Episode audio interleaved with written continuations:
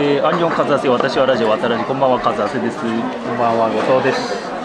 えーまとめ撮り2発目ということで、はい。えーとりあえず、まあ、今はどこにいるんでしょうか、デニーズに移りましたね。あの赤羽赤羽に。大ネタはあるんだけど、はいちょっとジャブ程度にはい。さっき立ち読みした本の話っていうどうぞ。あ、さっき読んだのか。でさっきまあちょっとどういうことあの1本取った後に後藤君が飯食いたいって言うんで俺は飯食っちゃったんで別行動で立ち読みしてたねで。読んだ本が有名すぎる文学をえっ、とね大体10ページぐらいの漫画で読むっていうドリアス工場っていうあの水木しげるのモノマネ漫画で有名な人が書いてる本本がありまして、これにのこれをねなんとなく読んでたの。たら1個めっちゃ感動する本があってさっきあらすじごとくには言っちゃったんだけど、聞いちゃいました。ええ。えー作者が菊池寛。あの、あの何で有名でしょうか？講談社作った。えそうなの？違ったっけ？芥川賞を作った人でしょ？文芸春秋社だ。作ったの講談社は野間。菊池宏なんだ。寛じゃないんだ。ペンネームがファンなんじゃないですか？でも字は同じなんだ。あペンネームが菊池寛か。まあこんなんか名前知ってるけど一個も読んだことなかったんだけど。うん。その、えードリアス工場さんの漫画で読むっていうので感動したのが「音臭の彼方に」っていう音臭って恩人の恩と復讐の春でどんな話かっていうと、まあ、時代物で、えー自分が仕えてる主をちょっとあの3つその主の女と密通してた主人公がうんひょんなことからあ主人を殺しちゃって。で逃げたと女と、うん。でも女のちょっとサイコパス的なところが怖くてまた逃げてこんな女のために俺は殺人を犯したのかと思うぐらい、うんちょっとひどい。ひどい女だったでその後、えーっと改心して僧侶になったうで諸国漫遊してん。うん。でとある崖にたどり着いた崖です。これがちょっと口で説明するのはめんど難しいんだけど、なんていうんですかね。ちょっとせり出た崖というかなんていうの？山道があって山道がまっすぐポーって進んでて、うん。ちょっと乳首みたいにポコって飛び出てるうん。崖があって、うん。でまたまっすぐずーっとうん山道がね行くんだけどそのポコって飛び出た乳首みたいなところうが危険だから、ん、うん、まあその気休そうそう気休め程度に鎖で丸太を吊るしてその乳首の乳首に沿って丸太を何本うかん。つないで道みたいにしてて、ん。っていうことですよね。そう。で一応頑張れば通れるんだけど1年に10人落っこちて死ぬと、1年に10人多い。うん、でついに見つけたとその僧侶その主人公は俺が道を見つけた。俺がやるべきことをついに見つけたとん。言って、その乳首みたいに出っ張ってるところを貫通する穴を掘り出すの、乳首ピアスってことですね。あそうそうそう すごくわかりやすい。で村人たちはあのちなみに昔渡らじでやったあのバガボンド農業編にちょっと近いんだけど、あの穴を掘り出してとりあえず。で村人たちは何やっとるんだねあの僧侶はってちょっと穴はその、岩盤ってことですよね。そう。岩山なの岩山だから、うん。結構大変、でバカにしてたんだけど僧侶がやる実はここに貫通して人々が安全に通れるような道を作ってるってことが分かって、まあ手伝い始めて、うん。この僧侶はお偉い方だって話題になるんだよ、で実は最初に主人公が殺した主の実はあれなんかお家潰しみたいになってその後結構悲惨なことになってるんだけど。でそこの殺された時に3歳だった一人息子がその後実はこれウィキペディアであらすじ読んでちょっと驚いたんだけど柳生家に行って、あの柳生家で剣の腕を磨いてなるほど。じゃあ復讐のために。そはい。敵討ちをしたいと、うん、でその人も全国を渡り歩いて探してたね主人公のことを、はいである茶屋でその噂を耳にして実はかつて人を殺したことを悔いて今は僧侶となってあの穴を掘ってる人がいるらしいぞと。そいつの本名は何と言うんだとでついにそこに来るの。穴掘ってるところに。で積年の恨みっつって切り殺そうとするんだけど主人公としてはこの自分がした過ちをのためにこれをまあなくせるとは言わないけど人のために何かしたいと思ってここで穴を掘ってると、でまあ人柱としてここで死ぬのはありがたいんだけど、えー穴が貫通するまでちょっと待ってくれと。この仕事をやり遂げたい。でまあその殺しに来た息子もちょっと、まあみんながそこの村人たちが「この人は素晴らしい人だぜ」っつって「待ってください」って言って、でしょうがなく待つと夏でそうするとその僧侶が本当ボロボロになりながら穴を掘り続けてるのを見て、あのついに自分も手伝うようになると、あら柳生が。うん、柳生が。乳首ピアスを掘り始めた、で最終的に20年ぐらいかかって 穴が貫通するのよ。はい。でついに貫2人通しとももういい年だろう。ね、貫通した穴の向こうに月が見えると。ああはい。でその主人公がついに貫通しましたって、さあ殺してくださいって言うんだけど、その息子も最後、そいつを抱きしめて泣くっていう超いい話だと思っってていうのを漫画で読んできたと、いい話ですね。菊池寛ってこんなね素晴らしい話を書いてたの。なんかいい話ですよね、すごいいいと思った。なんだろう、その前段階もいいし。うん人情ものだよね。で確かに、罪を犯した人が、人々のために穴掘って20年かかって穴掘ったら、なんかその罪は浄化されるような気がしますね。なんか俺ってすごくエンタメものを見てて罪って許されない場合が多くて、例えば例えばちょっと悪いことして心残りだったけど最後主人公にとっていいことをするんだけど結局罪から逃れられず最後死ぬっていうのって多い。じゃん、なんでこういう話ばっかなのかなと思って、そこ行くとここはなんか許しがねちゃんとあって。うん。よかった。あのローグワンも俺そこで感動したんだけど。うんローグワンどうでしたっけ？ローグワンのあのさ諜報機関に所属してるさ、あの男の主人公の男の子ローグワンって、あれ？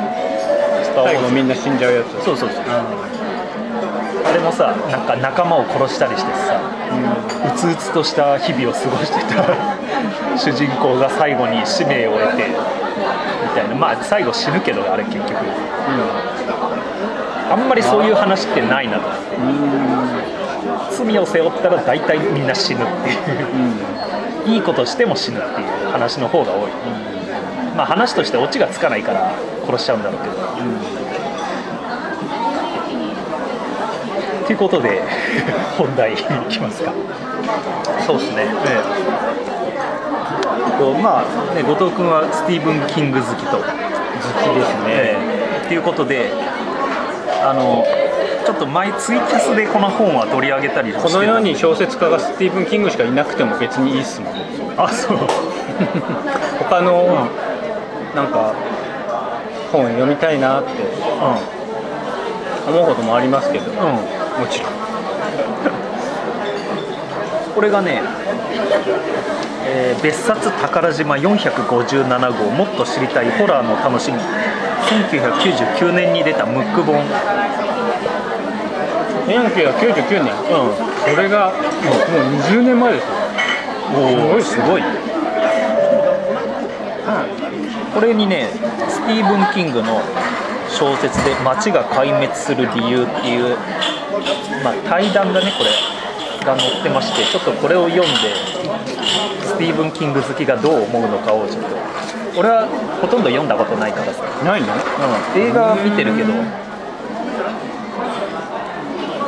でねこの話し合ってる人がまず司会はフリーライターの若松和樹っていう人と対談してるのが2人いて明治大学教授で英語圏新世界比較文化の越智道夫先生。文芸評論家翻訳家の風間健二さん。知らないですね。越智道夫はあの本当なんかねアメリカの社会歴史文化みたいなのを研究しまくってる人で、しまくってるなんかカントリー音楽の元をたどるとどこに行くかみたいな話とかしてる人で、まあ、簡単なんか俺が記憶してるのはカントリーミュージックって要はさあのアメリカの南部なのよ。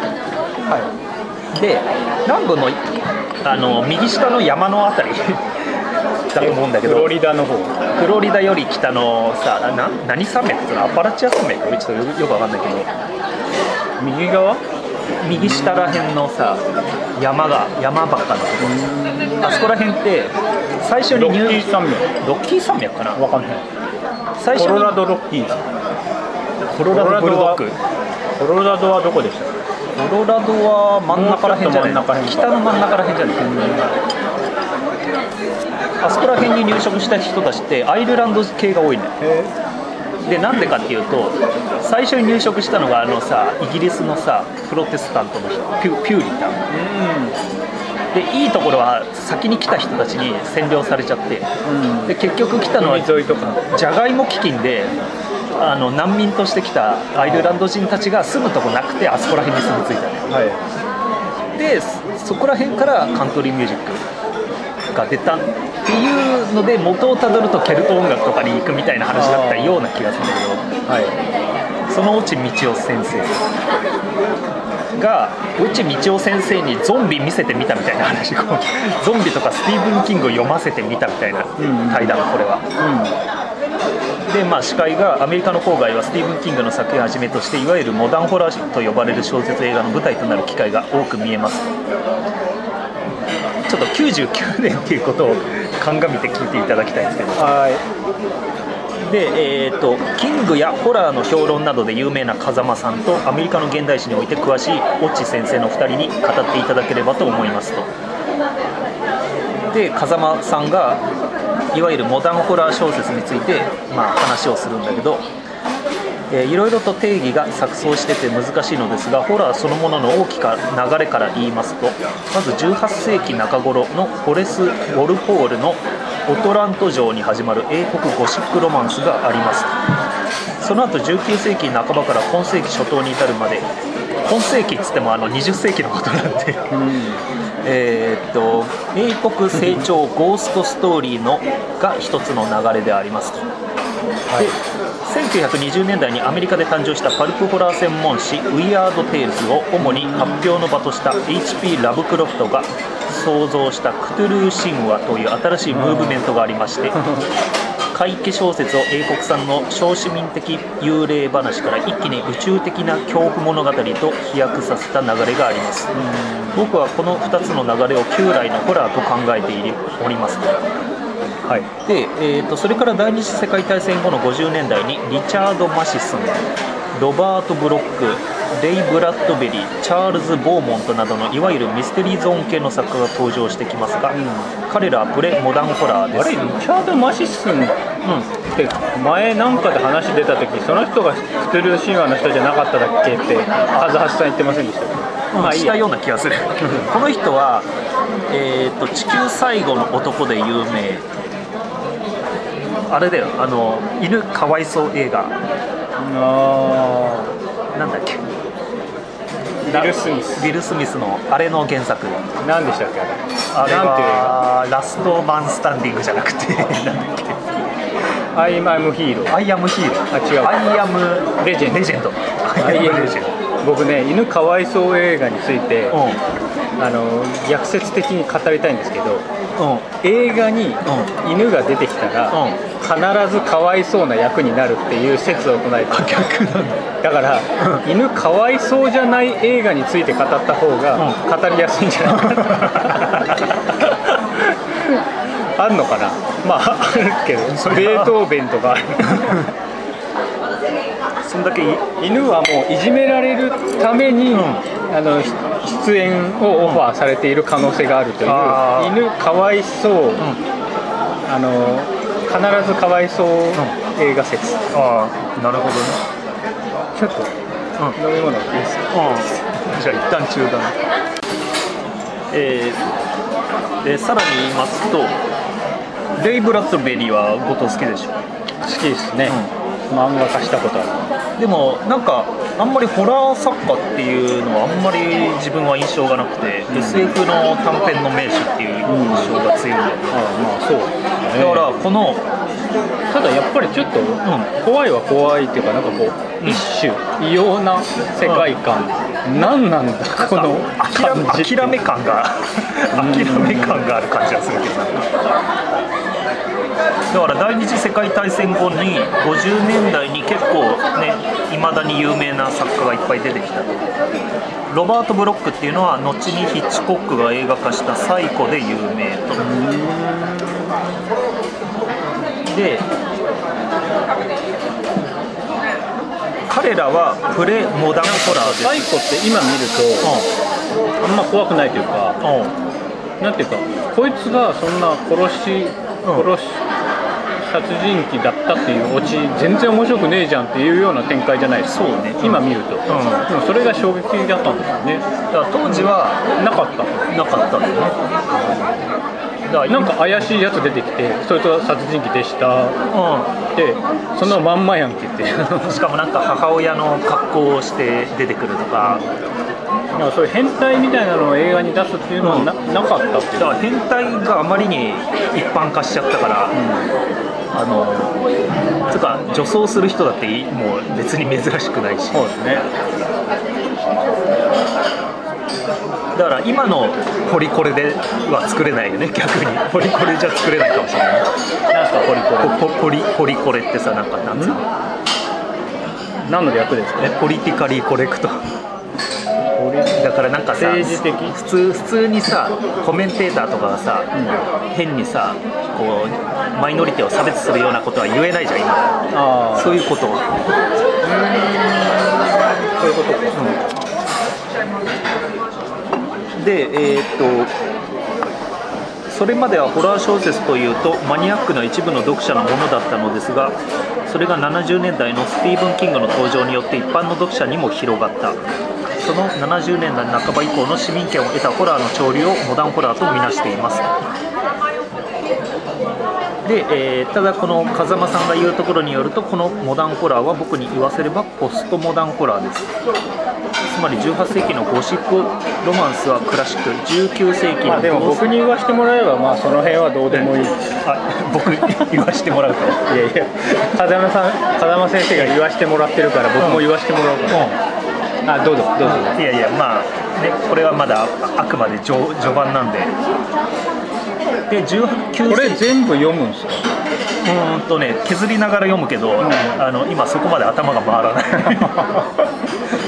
ミステリーゾーン系はプレポストモダン。そしてキング以降はポストモダンというわけですでまあここら辺の違いはまあそんなに興味がないでここからが面白いのが郊外の苦悩恐怖のない恐怖。ニューヨークなどの苦悩。うん、ニューヨークなどの大都市周辺には昔から郊外と呼ばれる空間がありましたインナーサバーブス内は内輪空間というものが全米各地に広がったのはご指摘の通り50年代からです。要するに都会には都心には住まないわけよ。都心のちょっと郊外に、こう延伸状に住宅街が広がる、でよくアメリカでよくあるのがさあのシザーハンズとか見てるとさ出てくるのがさ同じ形のさ家がさ綺麗にさまあ。横並びでさ、分譲されてというか。うん、だだっ広いからさアメリカってさ。はい。ああいう平地なんてさ日本って平地ないじゃんなかなか。うん。でひしめき合ってんじゃん家と家が。まあそうですね。ああいうんじゃなくてあの頃関東平野がもううんなんだこの平地はって昔になったんじゃないかな。でけえって。で昔は湿地帯だったらしいけど。だから何もないところに家を建てていくわけよはい。で移動手段が昔はおそらくそんななかったから、ん。都会要するに街っていうのがあって、そこにいろんなものがあって教会があったり、あのバーがあったり、でそこから砂漠があって、街があって砂漠があってっていう感じだったと思うんだよ、でそのうち都会っていうものができて、都心ができてビルが建って、で車もできてちょっと生活範囲が広まって、郊外から車で出勤できるようになるじゃん。はそうすると今まで単なる砂漠だったところに家が建つと。でしかも企画建築が普及し始めたのも50年代ですね。軍隊で培ってきた建築技術がそこで応用されて簡単に家が建てるようになったと。い 2x4 2x4 わかんないけど。メタリカに 2x4 っていう曲がある。からそこは突っ込まないんだないだろ。いやあるそれはある。あれそれはある。いや知らないって。2x4 イエーイっていう。だからすんげえかっこいい歌なのに 2x4 かよ。2x4 って。2x4 ってどういう意味？わかんない。2×4 ってことじゃない？の多分だけどあの木とかの切り方のうん。かあの形形企画？形企画だと思う、で、えーっとその後ノイローゼっていう言葉がその時生まれたね、なんでですか？えー旦那は都会に行って仕事するでしょ、うん。都会は結構あの刺激があるじゃん。で仕事自体もね忙しくやるだろうし、一方主婦は何にもない郊外で、やることといったらテレビを見て、なんか庭の掃除して犬の散歩して。で、まあ、近所といってもね昔から付き合いのある近所じゃないだろうし、そうするとやることないじゃん。はい。ノイローゼになっちゃノイローゼになっちゃう。で実際精神安定剤の大量生産が始まったのも50年代なんですね。でえーっとねスモールタウンスモールタウンっていうと、まあ、要するにずーっとそこに住んでる人たち。はであれば3代4代にわたって同じ場所で生活しているからいつも同じ顔と一緒という息苦しさあるけれどコミュニティとして基盤が安定しているという長所もあるわけです。ところが郊外では完全に根が切れます。そこから核家族化された中での病理が現れてきますねと。でスモールタウンから生まれるホラーっていうのは気象点結のはっきりした高等無形さの中に一種整然たるところがあったんだろうと思うんです。でも郊外のホラーはその日常生活から見てピンとくるものではなくてはならない。先ほどのマシソンの定義ですが郊外の中流家庭に日常にいきなり恐怖が出てくる。要するに、これまでのホラーっていうのは因縁譚とかさ、いはいはい。えーとはい番長皿屋敷的なさ、あーその、先祖の恨みとかうん。うん過去の怨霊怨霊それそうまあ日本だけどね。うん、でも似たようなもんだ、そういったところから人間関係のドロドロした因縁的なところから、えーと話がホラーが出来上がってくるんだけど、そこが何にもない、えー郊外うん。にはどういったホラーが好まれたのか。と、要するにリアリティがないと怖いと思わないわけ。そうですね、で、えー、とそこがね空虚感が大きな役割を果たした。郊外の。でえー、とですねまずそこでいきますと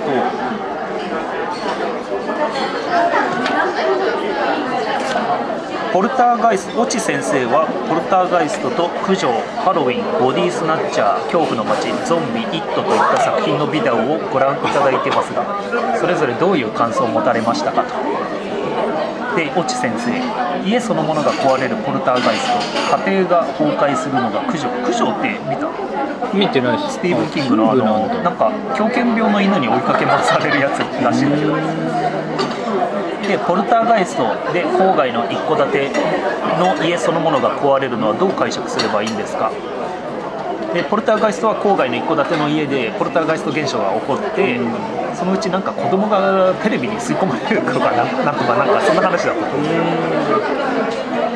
うで最終的に家自体がぶっ壊れて終わるんだけど、でえーポルターガイストで家電製品や家具がどんどん壊れてなくなっていく。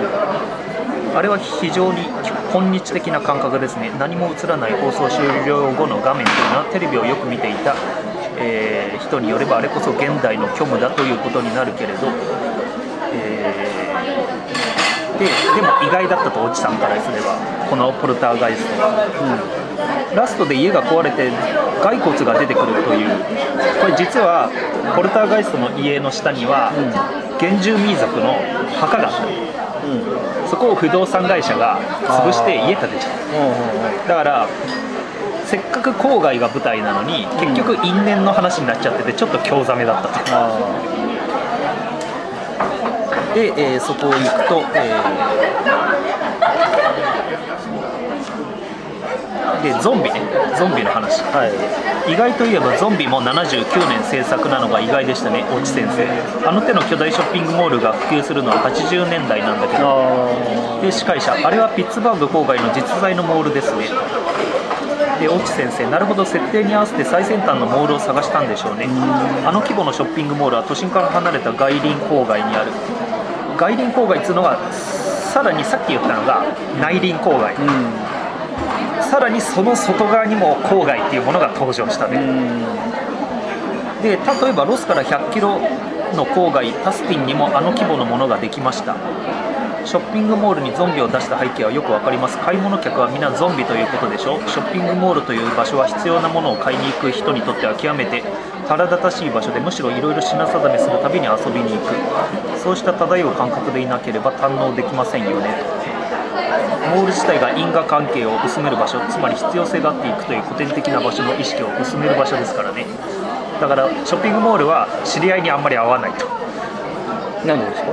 あのーそんなこともないような気もするんだけど、要するに近所の商店に行くよりかは合わないでしょ、まあまあうん。近所のスーパーとか、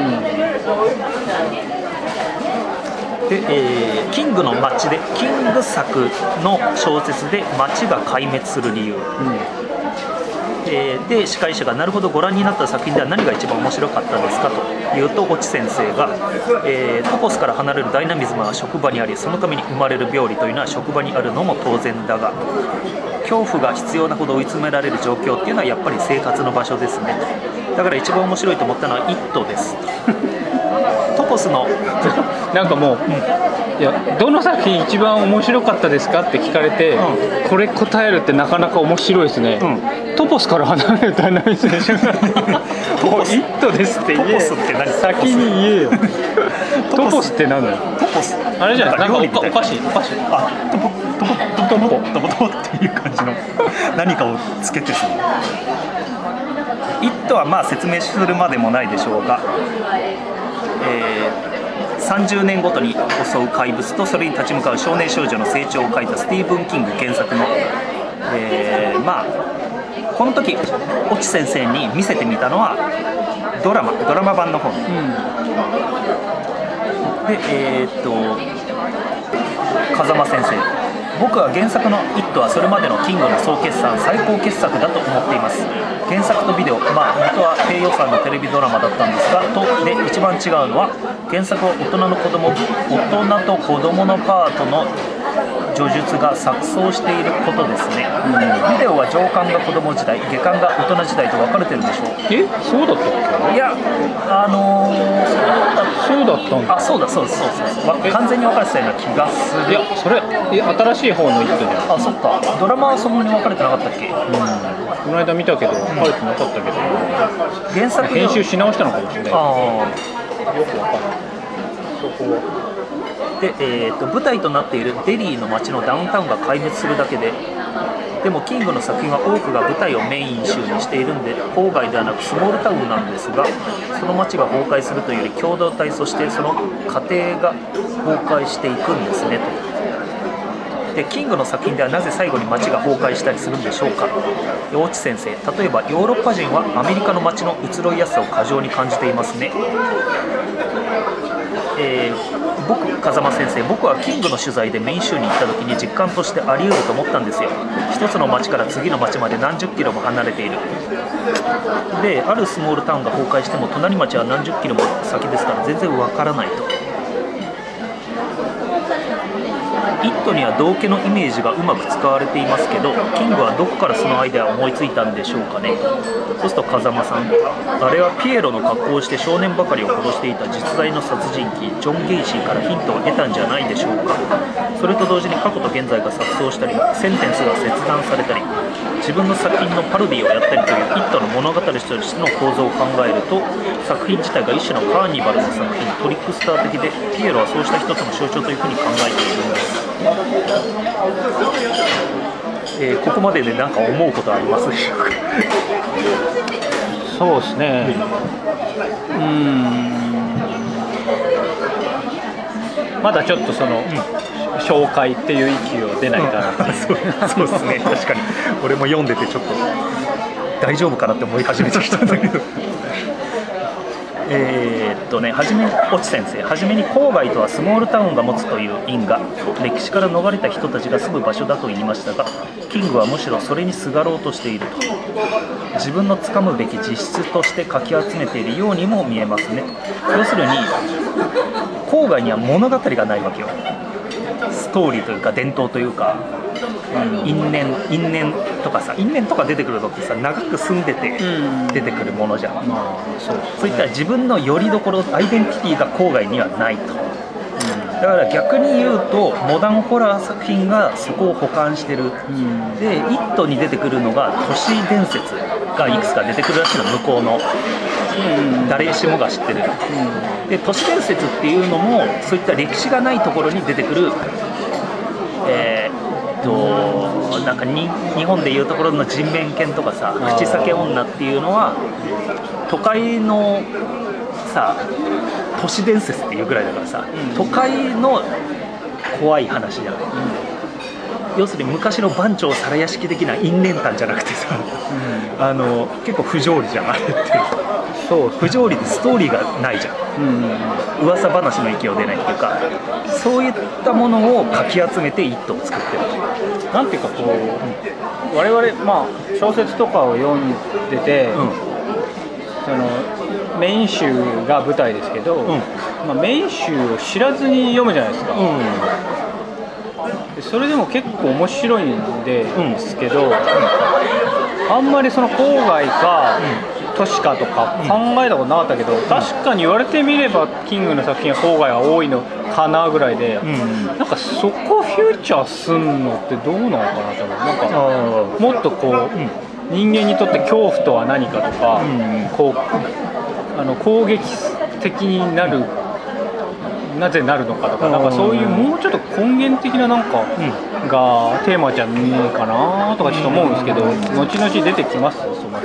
えーっとねこの辺とかちょっとね、みんなシリアルキラーを持っている。司会キングの読者アメリカではどういった層なんでしょうか。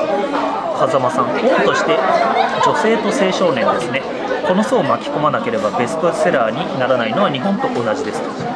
ホラーファンでない層にいかにアピールするかを考えて家庭や家族を題材にしたりティーンエイジャーを主人公にした青春物語にしているとなおかつホラーマニアには伝統的なホラーの形式や要素を徹底的に盛り込んで引きつけているそれに「イット!」や「グリーンマイル」のように新作ごとに新しい試みポストモダン的な要素を盛り込んでいるのでアカデミックな研究対象にされその結果インテリな読者層をも獲得しておりますと、えー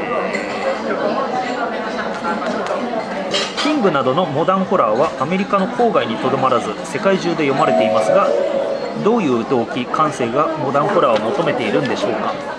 で大地さんホラーには必ずと言っていいくらい人の死が、えーついて回ってますね。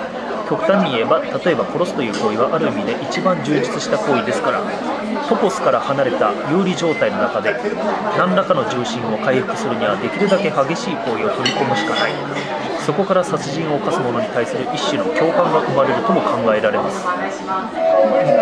近代化産業化というのは人間が見知らぬ集団の中を浮遊して他者が鬱陶しくなることなんですね。誰の中にも内在している殺意を実行に移した人間に対する絶句するような共感というのか。そういうものが背景にあるんじゃないでしょうか。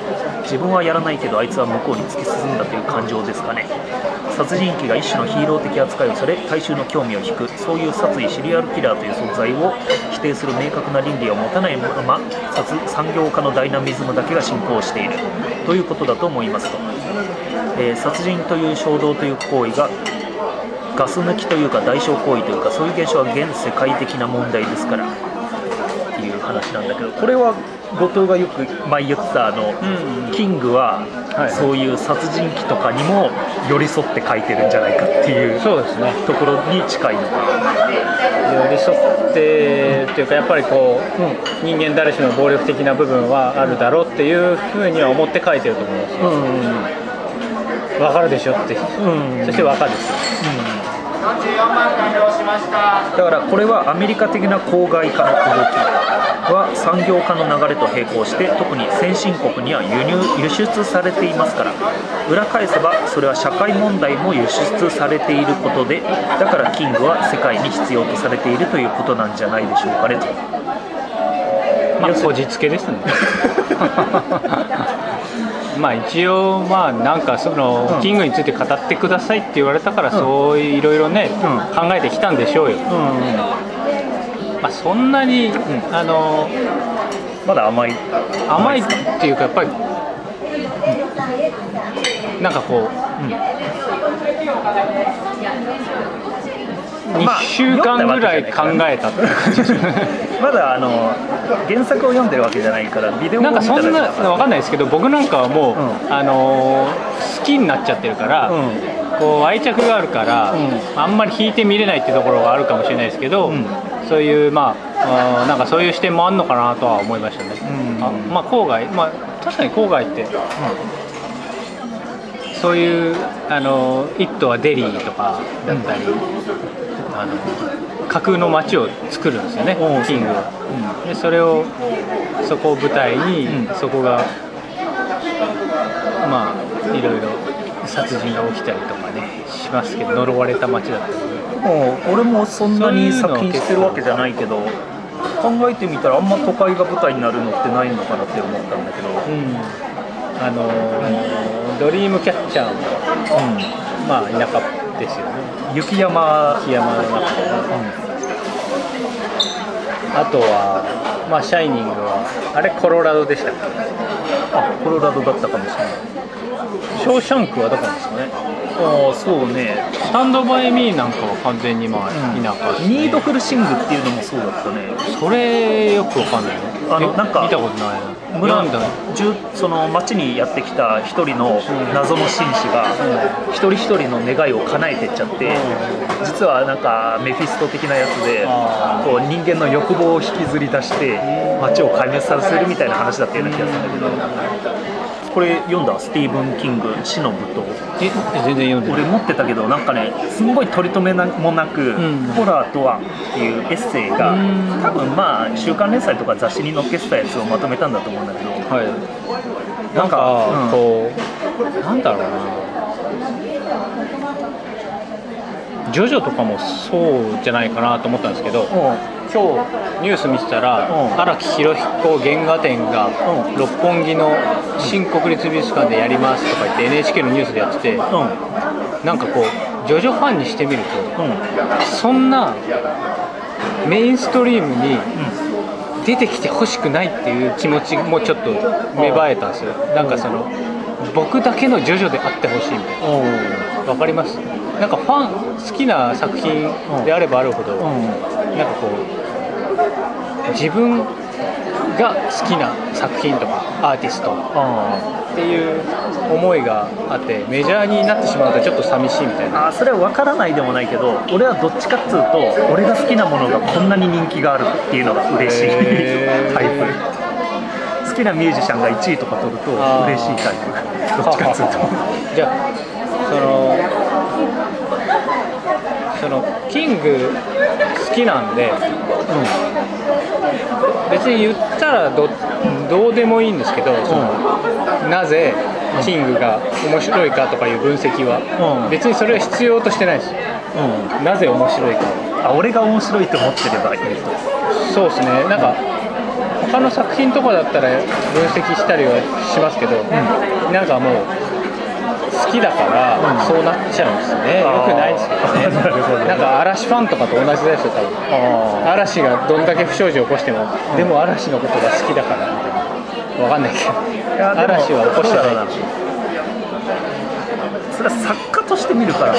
なでも俺は結構好きな映画の解説聞くの好きだ。うん。そういうのはない。好きな単体の作品として考えてああこういう見方もあるのかとかここが面白みどこなんだみたいなのが発見。白見どころ発見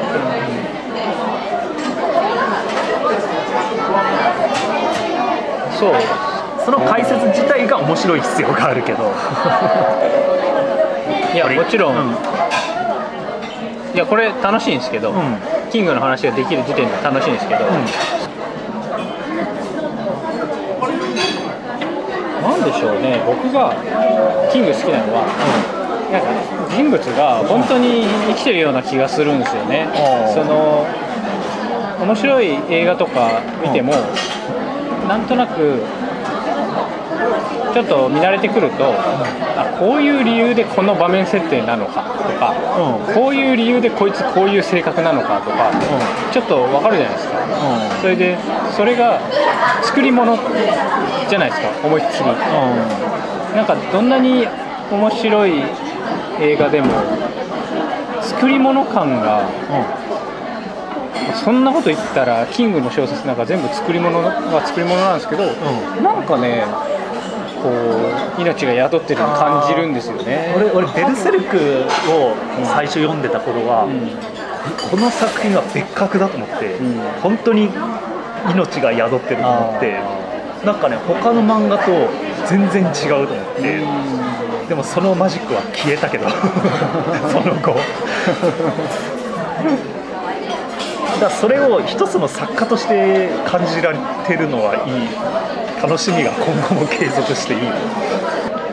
それがまあ作家としての出力出力筆の力なんだろうなと思うんですけど、やっぱりこう読ませるあー強引な部分もあるのかもしれないけど、なんか読ん読めるっていう。やっぱりあとはキングの、まあ、小説読むとすぐ分かると思うんですけど、固有名詞出まくりなんですよそのメーカー名とか、まあ街とかは架空だったりするけど例えばそこに行ってマクドナルドのなんとかでなんとかっていう洗剤が切れてるから、あの買ってきたとかなんかそういう身近にある、なんかそういうのってあんまり例えば小説日本の小説読んでて、そこに行ったワタミで頼んだ唐揚げがなんとかでとかなんかあんまり出てこないな。そういうのって権利関係どうなってるのかね？多分なんかううるさいそうな気はします。アメリカなんてねうるさそうだけど、一個一個確認取ってるのかな。どうでしょうね。まあわかんないですけどそこが結構リアリティをもたらすのにちょっといいなって思うんですけど、